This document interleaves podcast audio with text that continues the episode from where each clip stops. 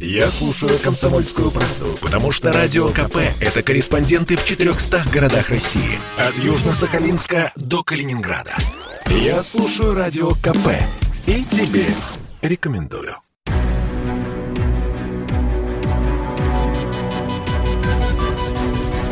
Антиковид. Проект радио «Комсомольская правда» о коронавирусе и вакцинации. Здравствуйте, друзья! В эфире «Антиковид». Традиционно у микрофона, виртуального микрофона у нас действительно стартовали а, ковидные каникулы, и это не каникулы в понимании в таком веселом и радужном, как с детства мы привыкли да, воспринимать это слово. Нет, это период, когда лучше сидеть дома. Так вот, я тоже из дома, меня зовут Мария Баченина, Традиционно этот час вместе со мной ведет медицинский журналист «Комсомольской правды» Анна Добрюха. И в гостях мы принимаем человека, ну, можно сказать, с другой окраины нашей страны, с, другого, с другой стороны нашей карты, да, могучей. Это Валерий Александрович Черешник, академик Российской Академии Наук, президент Российского научного общества иммунологов, научный руководитель Института иммунологии и физиологии Уральского отделения Российской Академии Наук – Здравствуйте, Валерий Александрович, добро пожаловать. Здравствуйте. Анечка, я тебя тоже приветствую, потому что как-то я перешагнула сразу к нашему гостю. Тоже здравствуй, спасибо, что составляешь мне компанию. По традиции первый вопрос задаешь ты. Да, Маша, приветствую тебя, наших слушателей и нашего уважаемого эксперта. Валерий Александрович, и прежде всего хочу попросить вас прокомментировать одну из главных тем этой недели. Руководитель центра имени Гамалея Александр Гинзбург озвучил очень интересные данные. Я напомню слушателям, он сказал о том, что 80% людей, заболевших тяжелой формой ковида, якобы после прививки спутником, на самом деле купили поддельные сертификаты, то есть привиты они не были. И таких лиц, по словам Гинзбурга, можно отличить по неким биомаркерам, которые есть у реально привитых и отсутствуют у купивших сертификат. Вот сам академик Гинзбург не уточнил, что это за маркеры, а в соцсетях появилась вот такая версия, что речь идет об а, антителах к аденовирусам, входящим в состав спутника. И к этой версии тоже посыпались вопросы. В частности, говорят, например, что такой маркер а, вряд ли можно считать надежным, потому что, во-первых, антитела к аденовирусам, вызывающим простуду, у людей могут быть и без прививки. Во-вторых, еще говорят, что вряд ли антитела к аденовирусу не способны способному размножаться, как спутники, могут сохраняться долгое время. Ну и в-третьих, говорят, что вообще аденовирусов у нас много, к ним возможен перекрестный иммунитет, и опознать именно те типы аденовируса, которые входят в состав спутника, вообще достоверно сложно. Могли бы вы, как авторитетный иммунолог, высказать свое мнение? У нас вообще, в принципе, действительно могут быть надежные маркеры, по которым можно отличить привитых людей от непривитых. И в том числе, например, от тех, кто не хочет прививаться, хотя переболел коронавирусом больше, чем 6 месяцев назад. Ну, я думаю, что тут никаких хитростей нет. Вы совершенно правильно сказали, Ань, что это векторная вакцина на аденовирусы. Причем первая инъекция делается с серотипом 26-м аденовируса, а вторая через три недели пятым серотипом. То есть определение антител, во-первых, к аденовирусу, сначала будет нарастать 26-го М антитела, а затем к пятому серотипу и плюс антитела на S-антиген совершенно четко скажет. Потому что, допустим, если бы это был Ковивак, это цельная вакцина. Там все антигены сохранены, и антитела будут на каждый антиген. Если бы это был Эпивак, там белковые компоненты всех антигенов. И М, и Н, и С антигенов. Тоже различные виды антител. Поэтому если вы определите нарастание антител к во-первых, аденовирусу разных типов, они совершенно разные, и плюс избирательно к С-антигену, что вы получите? Спутник Ви. А скажите, пожалуйста, если, например, а, человек привился спутником ВИ 3, 4, 5 месяцев назад, то все вот эти антитела к аденовирусу, они все будут также сохраняться? Да, они будут сохраняться, специфичность сохраняется. Другое дело, что функциональная активность их, если сначала это в основном нейтрализующие антитела идут, то потом часть из них превращается в антитела свидетелей. То есть не обладает, не обладает связывающий антиген, ну, патоген в данном случае, активностью. Э, поэтому специфичность можно определить через 3 месяца, через 4, через год.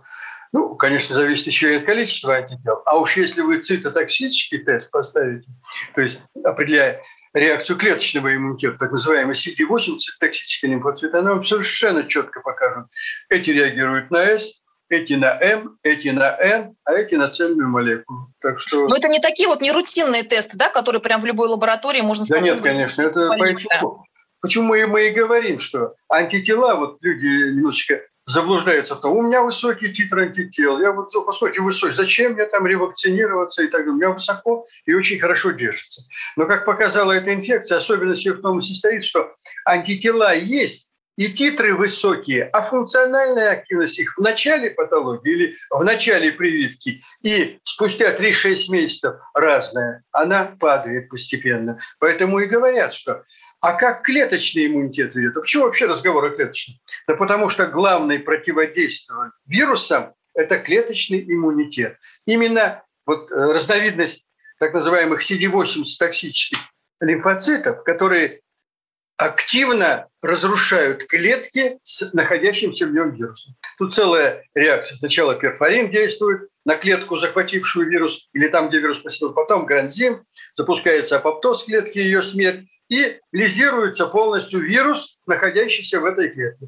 Больше антитела что могут? Антитела только нейтрализуют, связывают вирус, а дальше уже макрофаги должны подойти и полностью переварить этот комплекс вирус антитела или антиген антитела или S-антиген антитела в данном случае. То есть самый главный иммунитет противовирусный – это клеточный иммунитет. И в клеточном это так называемый иммунитет TH первого типа или хелперы первого типа, вот, который обладает этим действием с образованием цитотоксических CD8 специфических лимфоцитов, которые полностью разрушают клетку, содержащую вирус, вместе с вирусом. Валерий Александрович, в одном из интервью вы сказали, что слишком частая ревакцинация может привести к вторичному иммунодефициту, иммунопараличу. Угу. Что значит а, слишком частая? Потому что часть людей у нас сдает анализ на антитела, не обнаруживает их после прививок ковиваком и эпивак короной, и в том числе спецтестами для эпивак короны. И люди буквально через месяц идут ставить спутник. А, это можно расценивать как слишком частая ревакцинация и повредить?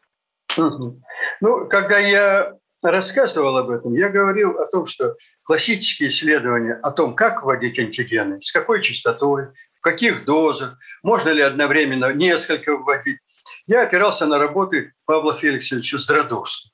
Он работал как раз в 50-е и 70-е годы в том же институте Гамалея, выдающийся ученый герой труда, лауреат Ленинской премии, три раза сидел в шарашках, создал великолепные вакцины против многих инфекций. В общем, знаменитый выдающийся ученый. И вот он показал своих опытах, что в отличие от нервномышечного препарата, где свои законы возбуждения, иммунная система обладает более долгим периодом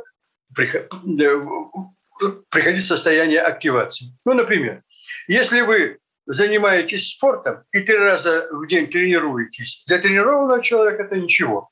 Для менее тренированного это уже большая нагрузка. А если даже тренированный человек будет 5-6 раз, то есть через час тренироваться, он быстро придет к истощению, к мышечному, и ничего делать не сможет. Для антигенов, для инфекционной патологии, мы сейчас говорим о вирусах, то же самое для бактерий, да и для тканевых антигенов, которые вводятся, допустим, пересаживается орган, почка там, и так далее, там, потом сердце. Так вот, если антиген ввести в организм, развивается иммунный ответ. Причем какова динамика антител?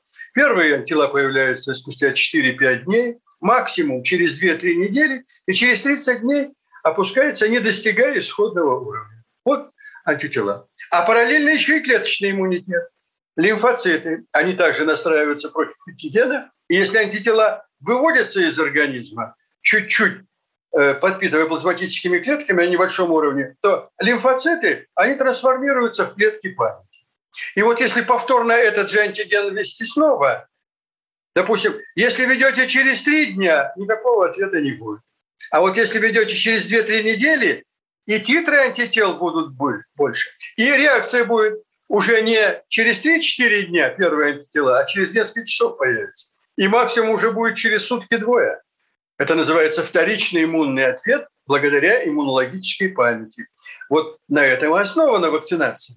Что если мы готовы после вакцины, у нас есть клоны лимфоцитов и есть антитела, то попадание вторично антигена вызовет ответную иммунную реакцию. И лимфоциты прореагируют быстрее, не через там 3-4 дня и 2 недели, и 3 максимум, а уже через сутки-двое будет максимум. И будет нейтрализация полная антигена. Поэтому Павел Феликс Родовский показал, что если через 2-3 недели для иммунной системы не часы и не дни, а дни и недели, а еще лучше месяцы для ревакцинации. Поэтому, если вы делаете ревакцинацию через месяц, через три, через шесть, через девять, это те оптимальные сроки, когда наступает суммация антигенного раздражения, то есть иммунный ответ будет все больше и больше нарастать. А если вы делаете слишком часто, повторяю, через несколько дней, не дай бог, там через несколько часов 10 раз идете, ничего не будет. Вот это-то и называется частое введение, это закон интервалов, которое может привести к отсутствию иммунного ответа. Иммунная система не реагирует на столько частые, да еще если в больших дозах, введение антигена.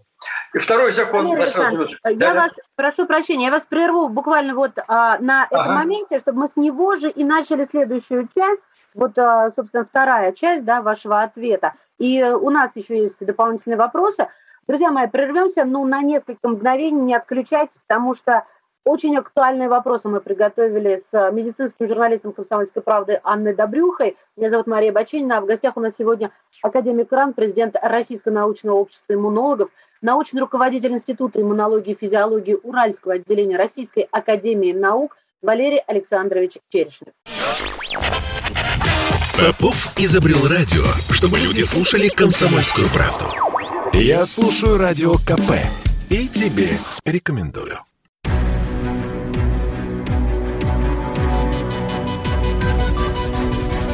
Антиковид.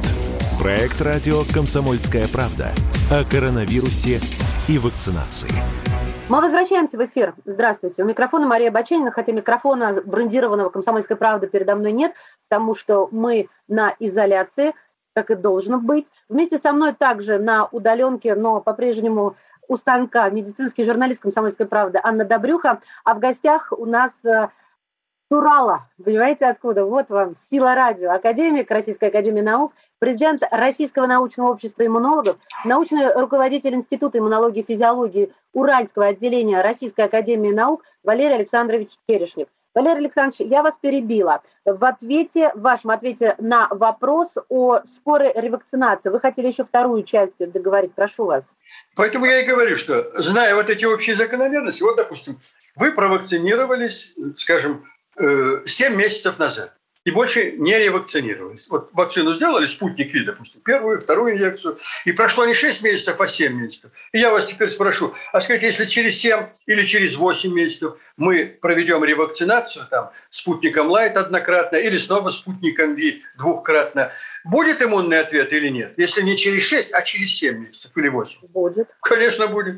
Конечно, будет. А почему тогда через 6 месяцев? Да потому что, чтобы кратность календаря прививок сохранить, и удобно просто было. Через 6, еще Это через понятно, 3 месяца. Валерий Александрович. Ага. Вот ради экономии времени. И все-таки а, у меня есть примеры, которые потрогать руками могу. Человек привился эпиваком. А, да. у, него, у него титров ноль. Он идет через недельку, а, собирается и на спутник приходит. Вот в этом есть какой-то вред для организма или нет как, никакого вреда?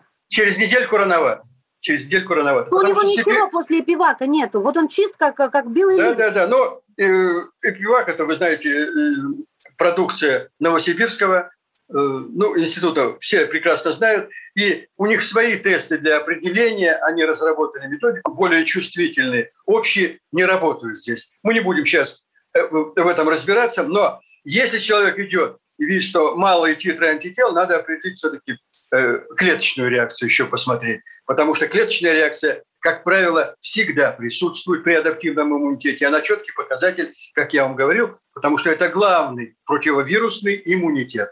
Вот хелкеры первого типа. Если же человек сомневается в чем-то, то минимум 2-3 недели. Через неделю это очень короткий период. Через 2-3 недели можно ревакцинироваться. Это минимальный срок. А еще лучше через месяц-три, как мы уже говорили. Понятно. Тем, чтобы запустить снова иммунную реакцию.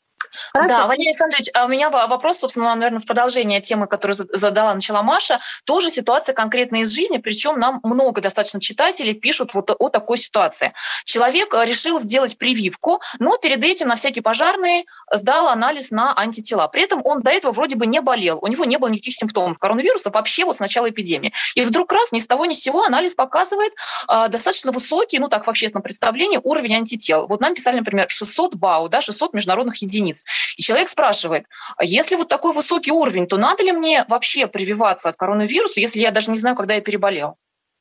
Совершенно верно. Закономерный вопрос. Потому что переболел, переболел это все равно, что привился. Даже еще более полноценно. Э, считается, что натуральная инфекция все-таки больше э, возбуждает и активирует иммунную систему, нежели вакцина. Э, надо вспомнить, где могло быть если человек не помнит в бессимптомной форме, то минимум месяц-два надо подождать. Вот исходя из того, что я вам сказал. То есть он действительно переболел, но в малосимптомной, или как сейчас называют бессимптомной, этот термин критикуют, в легкой форме, так скажем, в легкой форме. То есть у него уже есть защитные антитела, очевидно, и клеточный иммунитет сработал, раз, э, как правило, это все параллельно развивается. И я бы подождал месяц-два и только тогда потом уже прививался. А он говорит, а зачем ждать, если у меня высокий уровень антител все равно? Ну, надо подождать через два месяца все. А совсем уж отлично. Поставить клеточный тест. Это можно сделать. Уже есть лаборатории, которые эти тесты ставят. Если клеточная реакция хорошая, не надо прививаться. Зачем? А, то есть вот таким образом можно решить, что переболевшим, возможно, не стоит а, вакцинироваться, если у них нормальный уровень клеточного иммунитета. На конечно, конечно, конечно. У меня вот какой вопрос в связи с ситуацией в регионах. Ну, мы э, очень многие родились э, не в Москве, поэтому в других городах э, России у нас родственники, друзья, и, собственно, с которыми мы всегда на связи.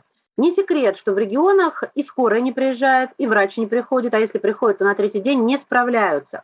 Это сейчас не претензия, это сейчас совершенно как бы констатация такого грустного, но факта. И вот э, я сегодня была на связи как раз со своими родственниками, а, и прозвучал такой вопрос. А, там, а, там поставлена пневмония как диагноз, да? И я спросила, а взяли ли тесты, тесты на коронавирус? До сих пор не взяли. Уже почти неделю человек болеет. И ответ прозвучал следующий, который я слышу не в первый раз. А зачем мне брать тест? Но я же все равно, ну, что я от него выздоровлю? И вот в связи с этим у меня вопрос. А действительно ли нужно знать, вот у тебя пневмония, да, не больничная, там, сидишь дома, тебе назначили укол, ты сам себе делаешь антибиотик, все, вот, и так ли принципиально необходимо знать, есть у тебя коронавирус или нет? Все равно он не лечится, от него лекарств нет, лечат симптомы, кашель, температура, ну и так далее. Вот, собственно, вот в чем вопрос заключается.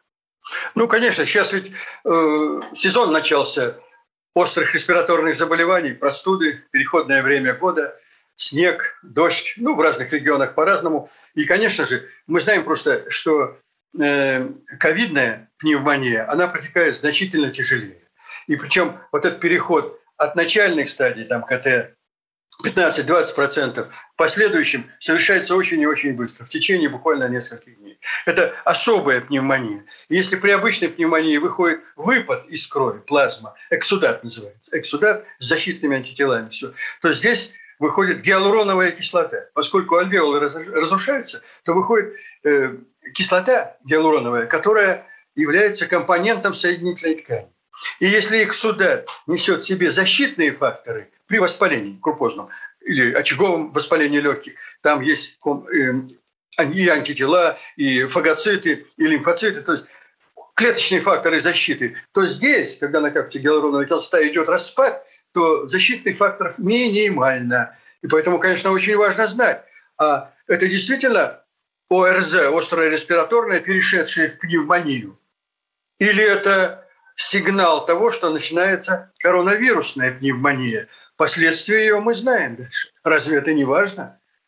Поэтому... Я считаю, что важно. Я даже Конечно. не знала, почему, но я понимала, что это важно. Каждый человек обязан знать, болел он или нет. Но это как была у тебя ветрянка или нет, понимаете? Нет, ну, конечно, тест желательно определить все-таки природу этой пневмонии, потому что последствия, мы же сейчас видим, что при поражении легким, вот при COVID-19, быстро нарастающим, вовлекается в процесс многие сосуды. И причем шок органов несколько. Это и кишечник, это почки, это мозг, ну, конечно, основа легкие. И что получается? Когда нарушаются все сосуды, в эндотелии поселяется вирус, он там поселяется, то нарастают процессы тромбообразования, резко раздражается тромбоцитарный росток, отвечающий за свертывание крови, образование тромбов генерализованное. И поэтому мы видим с вами, сейчас формулировка какая идет? Постковидный синдром или синдром хронической усталости, который имитирует этот вирус. И поэтому не случайно врачи бьют тревогу, что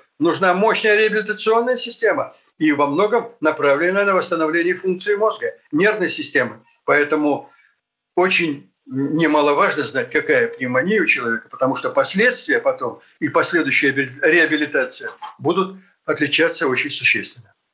А, Валерий Александрович, вот а, в одном из а, интервью вы напомнили людям о первом SARS-CoV-2, то есть то, что мы называли атипичной пневмонией да, в 2002-2003 да, году. Его да. называют таким собратом да, нынешнего коронавируса. И вот вы напомнили, что там была летальность в пределах 10-15%, а потом Совершенно снизилась до 6-8%. Сейчас да. COVID-19 дает в среднем где-то от 2 до 4% летальность. И вы знаете, вот у нас на сайте Стоп Коронавирус РФ появилась интерактивная карта, где можно войти и посмотреть, что в том или ином регионе России творится. И если мы, например, возьмем Краснодарский край, то, судя по сайту Стоп Коронавирус, скажем, вот в этот понедельник, там был зарегистрирован 261 больной и 38 умерших. Ну, то есть мы, конечно, понимаем, что умирают не те, кто там сегодня или вчера поступил, да, но вот в принципе, если на каком-то временном промежутке проследить, то получается, что пропорция в среднем какая-то такая страшная. То есть там чуть ли не больше 10% летальность. Вот на ваш взгляд, чем это можно вообще объяснить?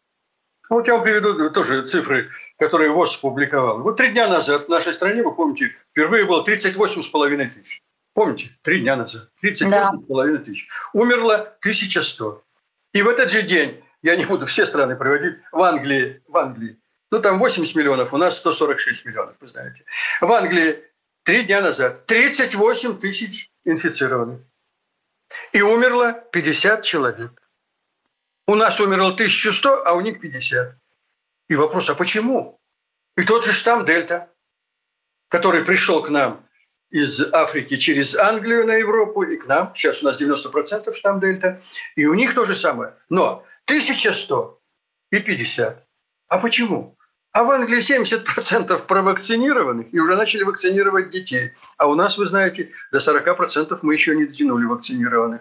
И, как вы правильно сказали, и в Краснодарском крае, и в других краях, и областях, и в Москве то же самое. И то, что вот Денис Проценко, и я могу сказать это и по Уральскому региону, действительно, 90-98%, которые сегодня на искусственной вентиляции легких, которые в отделениях реанимации, это не вакцинированные больные. Вот вам ответ на этот вопрос. Друзья мои, сейчас снова уйдем на перерыв. Академик Российской Академии Наук, президент Российского научного общества иммунологов, научный руководитель Института иммунологии и физиологии Уральского отделения Российской Академии Наук Валерий Александрович Черешнев.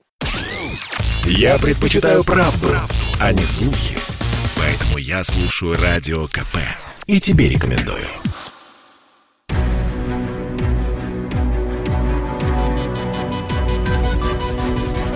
Антиковид. Проект радио «Комсомольская правда» о коронавирусе и вакцинации. Мы снова в эфире. Здравствуйте. Меня зовут Баченина Мария. Вместе со мной час антиковида ведет медицинский журналист «Комсомольской правды» Анна Добрюха. В гостях мы принимаем академика Российской Академии Наук, президента Российского научного общества иммунологов, научного руководителя Института иммунологии и физиологии Уральского отделения Российской Академии Наук Валерия Александровича Черешнева. Валерий Александрович, здравствуйте еще раз, добро пожаловать. Я вот понимаю, как время поджимает, и э, все вопросы хочется успеть задать. Но вы сказали про детей, про, когда вы говорили про Англию, что там начали уже прививать. А, как вы считаете, вот я совмещу два вопроса. Сегодня Дмитрий Песков на вопросы на брифинге журналистам ответил, нет, мы не запрещаем перемещение во время каникул. У нас же все ломанулись в Турцию, у нас же все ломанулись по домам, да, из Москвы. Ну, по крайней мере, как я вот это вижу вокруг себя. И вот первое, на ваш взгляд, люди, которые вернутся из-за рубежа, других путешествий, неважно по России, Могут ли они спровоцировать ухудшение ситуации? Это первая часть. А вторая часть, то, что Гинзбург уже сказал, ребят, две недели вроде как, и будем регистрировать детскую вакцину, сейчас проходит одну из последних стадий. А регистрация детской вакцины эту ситуацию сможет исправить, потому что дети, я считаю, сейчас переносчики. То есть люди, которые путешествуют, ухудшат, а дети ее смогут хоть как-то подправить? Конечно, дети, это уже показано во всех странах, что благодаря детям передается инфекция. Особенно от детей школьников младших классов, да и старших, бабушкам и дедушкам. Бабушкам и дедушкам. Те восприимчивые, старшее поколение, а эти легко переносят в легкой форме и так далее. Ну вот я сказал только что, 5 миллионов э, человек умерло от ковида. Примерно 5 миллионов, без малого совершенно. И на эти 5 миллионов приходится 60 тысяч детей. Это говорит о том, что детский организм не так восприимчив, как взрослый к этой инфекции. Но меняется. Уже сейчас и дети появляются, и инфицированные. И четко доказано, что именно да, во многом они переносят, потому что школьные коллективы, дети во дворах общаются со сверстниками. Кто-то болеет, кто-то переносит, кто-то вообще в бессимптомной форме. Ну, понятно, о чем я говорю. Поэтому Всемирная организация здравоохранения в июле сообщила, что она приветствует вакцинацию детей, где это возможно. И многие страны начали это делать. Э, ну, в основном рассматривается вакцинация детей с 12 до 18 лет. Франция на это перешла, все скандинавские страны. Израиль. Израиль начал вакцинировать с 5 лет. С 5 лет. А всех перещеголяла в этом плане Куба. Куба вакцинирует с августа месяца с двух лет. С двух лет до 18. У них своя вакцина, Абдала. И они не, не, не, детей Э, не прививают никакими другими своими, в меньшей дозе, и практически у них уже более 70% охвачено. Но, Валерий Александрович, ну Куба, согласитесь, Куба не поделится, если там э, смертность пойдет э, вверх у, у младенцев. Эти будут молчать в тряпочку или не будут уже в 21 веке? А почему молчать-то? Почему ну, потому что Куба, у Кубы всегда все хорошо, коммунизм победил, вот почему. Нет, мы же не говорим, что все хорошо. Мы говорим, что они решительно взялись за это дело, и пока у них они первые начали инъекции делать в августе месяце, то есть уже два с половиной месяца, пока никаких осложнений, таких грубых, я имею в виду, со смертельным исходом нет. Вот вы спрашиваете, сейчас поехали в Турцию, поехали туда, поехали сюда. Конечно же, это критичное состояние, потому что если оттуда принесут, а летают ведь на самолет, это замкнутые пространства, если один-два попадут, то Весь мало самолет. не покажется. Мало не покажется. Я вам просто пример отвечу сразу изоляция, маски и так далее. Все имеет значение, безусловно. Вы знаете цифры Китая. Китай сегодня на каком месте? Я вам сказал, вот лидеры полутора миллиардный Китай сегодня на 140 месте по инфицированности. В Китае инфицировано 96 тысяч человек. 96 тысяч. Потому что У, умерло четыре с половиной тысячи. Нет, я не, не приветствую, что они зажали всех, железная дисциплина. А я приветствую, Валерий Александрович, я, я всегда об этом говорю. Метод кнута и пряника работает, только вот в, в этой ситуации он такой должен работать. Распустились. Четыре дня назад в Пекине, в Пекине нет ковида. В Пекине обнаружили первого инфицированного, все окружение сразу на карантин, все знакомые, незнакомые, все на работе на карантин, человека помещают в больницу, жестко, никаких общений. И причем у них простите, я еще хочу сказать, никаких нету послаблений. Магазины работают, все. Все волонтеры доставляют, и магазины закрыты, и все, всех переписывают, кто инфицирован, Но... Ну, кто контактен. И вот вам. Значит, работает система в целом-то. Значит, я права, получается. Конечно, правы. Конечно, а вот смотрите, правы. я вам нарисую какую картину. Вы сказали про 40%. Это ВОЗ говорит о том, что они до конца 2022 года поставили цель а, провакцинировать 40% в каждой стране. Но это случится только в том случае, если фармкомпании начнут как-то делиться со странами третьего мира. Окей, давайте я нарисую картину, которая будет в 2022 году. Страны а, первого мира, второго мира а, привьют, допустим, эти 40% и больше, а страны третьего мира нет. Но эти страны третьего мира не закрыты, и их никто не закроет, потому что ну, это невозможно в 21 веке. И это известно, что люди передвигаются по планете смысл теряется, он стремится к нулю. Прокомментируйте, пожалуйста, эту мысль. То есть мы никогда ну, я хочу сказать, что если у нас здесь, у нас э, спутник Ви примерно где-то выше на уровень 70 миллионов доз вот сделано, Я не беру зарубежные потоки, там тоже и в Бразилии линию наладили, и в Индии запускают. Но это пока еще мизерное, очень небольшие количества спутниковые, я имею. Вот на сегодняшний день вакцин проведено в мире 6 миллиардов 200 миллионов доз.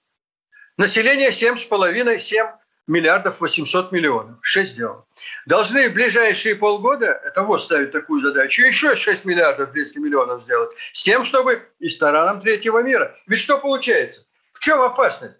Те, кто прививается в нашей стране, тот защищен вот на сегодняшний день, или иммунная система гасит нападение вируса и в легкой форме, не переходя в тяжелую. Пока получается. Но что 40% привиты, а 60% нет. Вирус попал в иммунный организм, встречает антитела и лимфоциты, не подходит. Он переходит в неиммунный организм. И опять начинает что? Опять начинает репетировать свои механизмы эвазии, ухода от иммунной системы с тем, чтобы продолжать свое существование. И что у нас? Эти 60% невакцинированных – это поле для чего? Для мутагенеза вируса. Так и третий мир получается. Мы золотой миллиард, там, золотые 2 миллиарда привьем, а остальные-то 5-6. Это же поле для того, чтобы вирус мутировал, чтобы развивался, набирал и так далее. Поэтому задача стоит не просто в дозах, а чтобы провакцинировать быстро, чтобы в короткие сроки коллективный иммунитет образовался в стране, в мире, как это было, кстати, э, в 2002 и так далее. Только там не за счет вакцин сработали, а за счет изоляции. Кстати, и в 2010 году э, в Объединенных Арабских Эмиратах Саудовской Аравии, когда был ближневосточный синдром, МЕРС так называемый, кончается SARS, MERS, респиратор синдром. То есть поражаются легкие, поражаются легкие. И там тоже удалось погасить только благодаря изоляции. Не дали. А, Валерий Александрович, а вот смотрите, вы привели пример Китая, а, да. а оттуда приходит информация, ну вот от наших коллег-журналистов, что а, там для вакцинации большинства населения, да, многомиллиардного, применяются а, вакцины цельноверионные, да. а, Синовак и Синофарм. То есть, ну, мы объясним слушателям, что это вакцина на основе целого убитого незаразного вируса. Вот, ну, а, вот у нас... наш Ковивак. Да-да-да, наш Ковивак. Так вот, встает вопрос, китайцы, у них же, в принципе, есть и аналог спутника, аденовирусная вакцина, да, они ее у нас тут испытывали. Встает вопрос, а почему сами китайцы предпочитают все-таки вот такие цельноверенные для большинства населения, а не аденовирусные? Ну, потому что по классическим воззрениям иммунологов и вакцинологов наиболее полноценный ответ на цельный микроб, на все антигены. Тогда, когда идут мутации этого вируса, то какой бы антиген, содержащий вирус, не мутировал, на него всегда есть ответ соответствующий. То есть считается, что в цельном вирусе все антигены сохранены, и ответ иммунный тоже комплексный против всех антигенов. Потому что вот вакцина и спутник Ви, она на S-антиген, на один из главных антигенов, наибольший антиген, находящийся в вирусе. И он имеется, к счастью, во всех э, вирусах этой группы, бета-группа так называемая, э, род, бета-род, который присущ человеку, альфа для птиц, э, домашних и скота, а гамма и дельта для диких э, животных, в основном птиц. А вот бета – это человеческий вирус, человеческий. Примерно 12-14 его разновидностей есть, 4 уже сработали. В 65-м, 65 с этого началось открытие коронавирусов у человека. Джон Террелл в Соединенных Штатах открыл, но это легкий ринит, насморк. 2001-2002 год второй. Случай мы уже знаем, тот SARS-CoV-1 потом МЕРС, и вот сейчас четвертый вариант. А там их 12. 12. И все это в летучих мышах есть в полном объеме. Поэтому мы просто говорим о том, что если между вспышкой патогенной SARS-CoV-1 и МЕРС прошло 10 лет, то между МЕРСом и SARS-CoV-2 COVID-19 прошло 8-9 лет. В 2012 году закончилось, в 2019 началось. То есть что получается? Период постепенно укорачивается, и охват населения, почему и объявили пандемию, тоже возрастает. Друзья мои, мы а, прервемся еще на один небольшой перерыв. Академик Российской Академии Наук, президент Российского научного общества иммунологов, научный руководитель Института иммунологии и физиологии Уральского отделения Российской Академии Наук Валерий Александрович Черешнев. Чтобы не было мучительно больно за бесцельно прожитые годы, слушай «Комсомольскую правду». Я слушаю Радио КП и тебе рекомендую.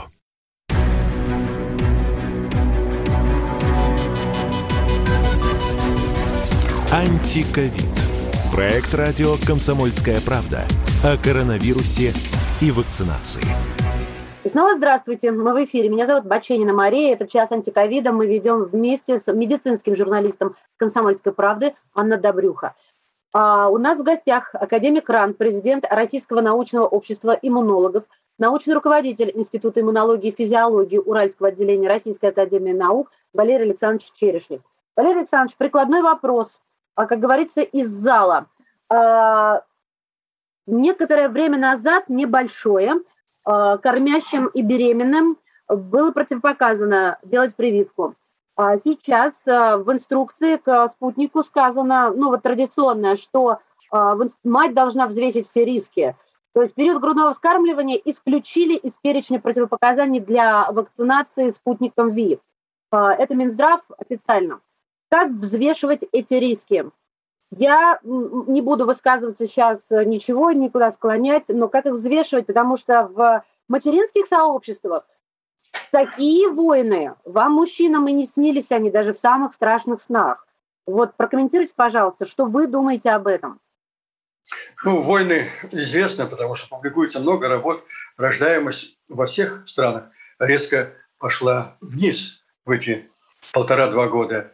Ну, когда риски проанализировали и видят, что смертность среди беременных женщин она начинает расти, то введя правила вакцинации, видели, что положительный эффект имеется. И поэтому ничего другого не остается, как вакцинировать. И мы видим уже десятки и сотни случаев, что вакцинация, особенно во второй половине беременности, и мать защищает, и ребенок рождается нормальным. Это совершенно установлено, и поэтому рекомендации такие. А то, что мы будем пересматривать с вами некоторые постулаты, ну, вы помните, год назад говорили, что иммунитет после вакцины – это на два года. А вот прошел год, и ведь не получается два года. А почему говорили два года? А потому что при вакцине Эбола те же векторы, те же аденовирусы, да, сохраняют с их помощью антиген от Эбола два года. Два года и работает. А здесь другой вирус, другие особенности. Я вам еще другой пример скажу. Вы слышали, наверное, что ожидают у нас гриппозную инфекцию, что может быть наложение одной инфекции на другую и вызвать усиление инфекции и гриппозной, и COVID-19 инфекции. И говорят, что надо сначала сделать одну вакцину, а потом другую, спустя месяц. А тот же Здрадовский говорил, простите, а почему надо ждать месяц-то? Почему? Это же разные вакцины, и к ним разные пулы э, колонны иммунокомпетентных клеток приходит в состояние активации. И тот же Страдовский пока, а как же? А вакцина АКДС, адсорбированная, коклюшная, дифтерийно-столбнячная, сразу вводится ребенку. Три антигена. Согласны? Да. Потом ревакцинация, и ко всем трем работает. Поэтому... Нет, я с этим спорить даже не буду. Я, вам, я, вот, я знаю, что э, можно вместе и нужно, тем более да, да. грипп какой-то, который просто... H3N2, H3N2 первый случай, что достаточно патогенный грипп, но тоже вопрос, разовьется ли вот это усиление, синергетический эффект или нет? Потому что... Я вас сейчас хочу спросить об этом как раз. Вы смотрите, буквально ага. сегодняшняя новость как раз про грипп. Один из четырех наиболее распространенных штаммов гриппа а, Би Ямагата он называется. Угу. Он не самый заразный, но вот этот именно а, штамм, он исчез. Он исчез, практически а, вытеснил его SARS-CoV-2. Это вот случилось на фоне нашей изоляции в прошлом году. Да. Может ли быть такое, вы знаете, вот ну, человек посмотрит, как будто вот если человек машины времени перенесется в наши дни, он скажет, слушайте, война вирусов какая-то идет, вы люди, вы поле для них. А, соответственно, вирусы вытесняют друг друга, выталкивают. Может ли случиться такое, что SARS-CoV-2, я не знаю, какими методами, но вытеснит другие вирусные заболевания, просто-напросто станет королем одиночкой, что ли. Вы знаете, это называется, Мария, интерферирующий эффект вируса. А, есть такой эффект? Есть, конечно. Я не знала, конечно. спасибо. Так. Да, вот вы, наверное, слышали, Петр Чумаков, это сын академика Михаила Петровича Чумакова. Так. И вот со своей супругой, он академик, жена член-корреспондент, они в 88-м и в 84-х годах выпустили ряд статей, что бактерии кишечной группы интерферируют, защищают от вирусов гриппа.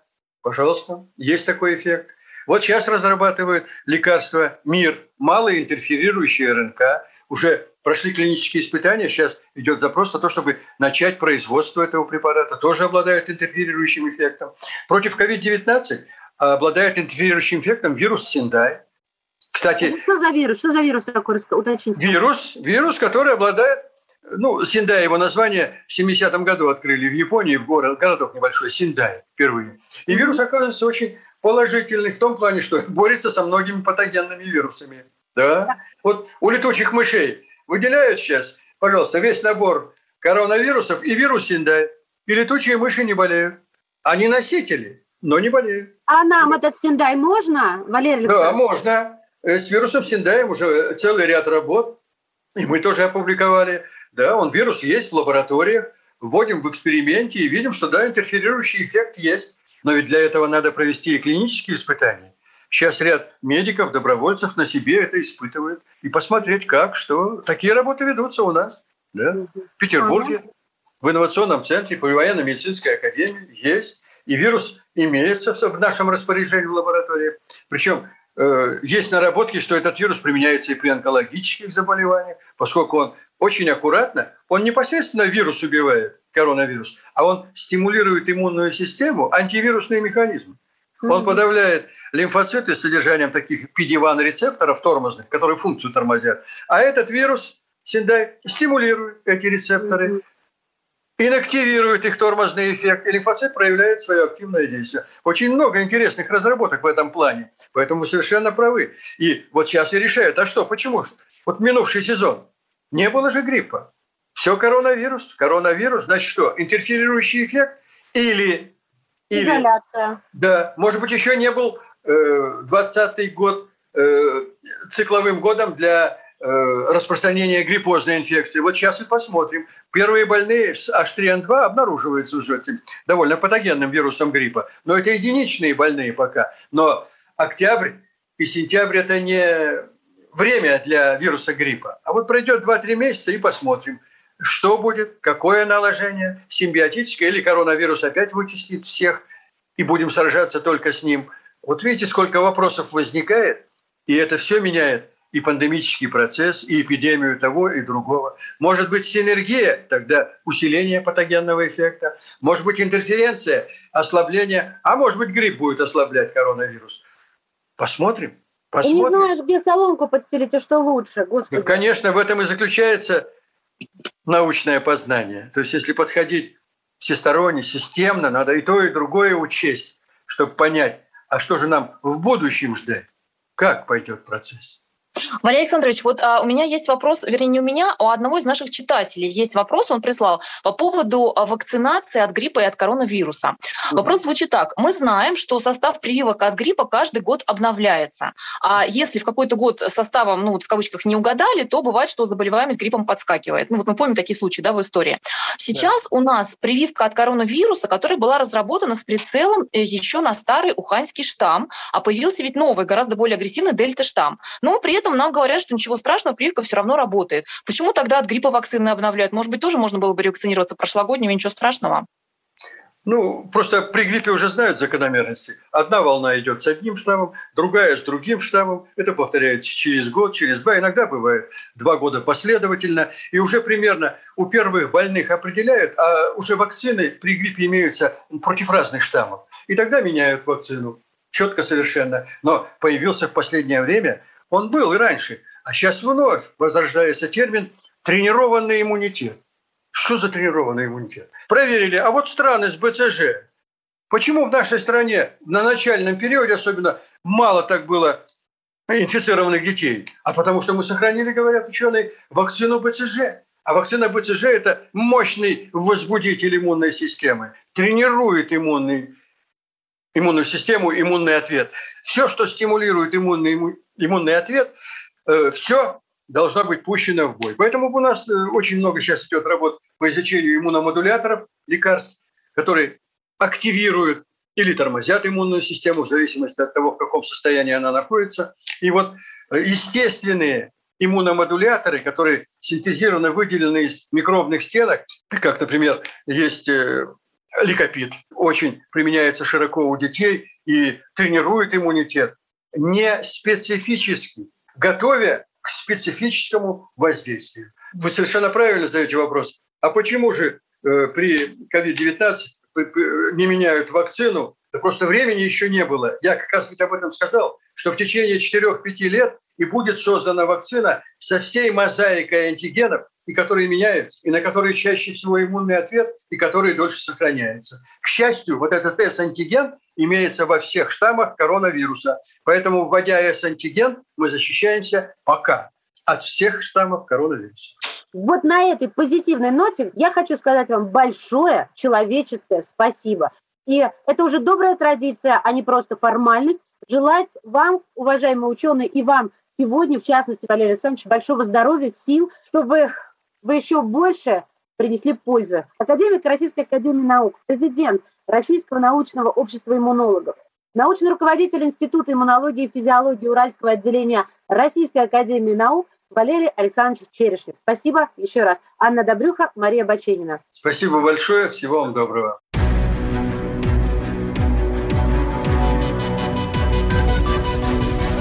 Антиковид.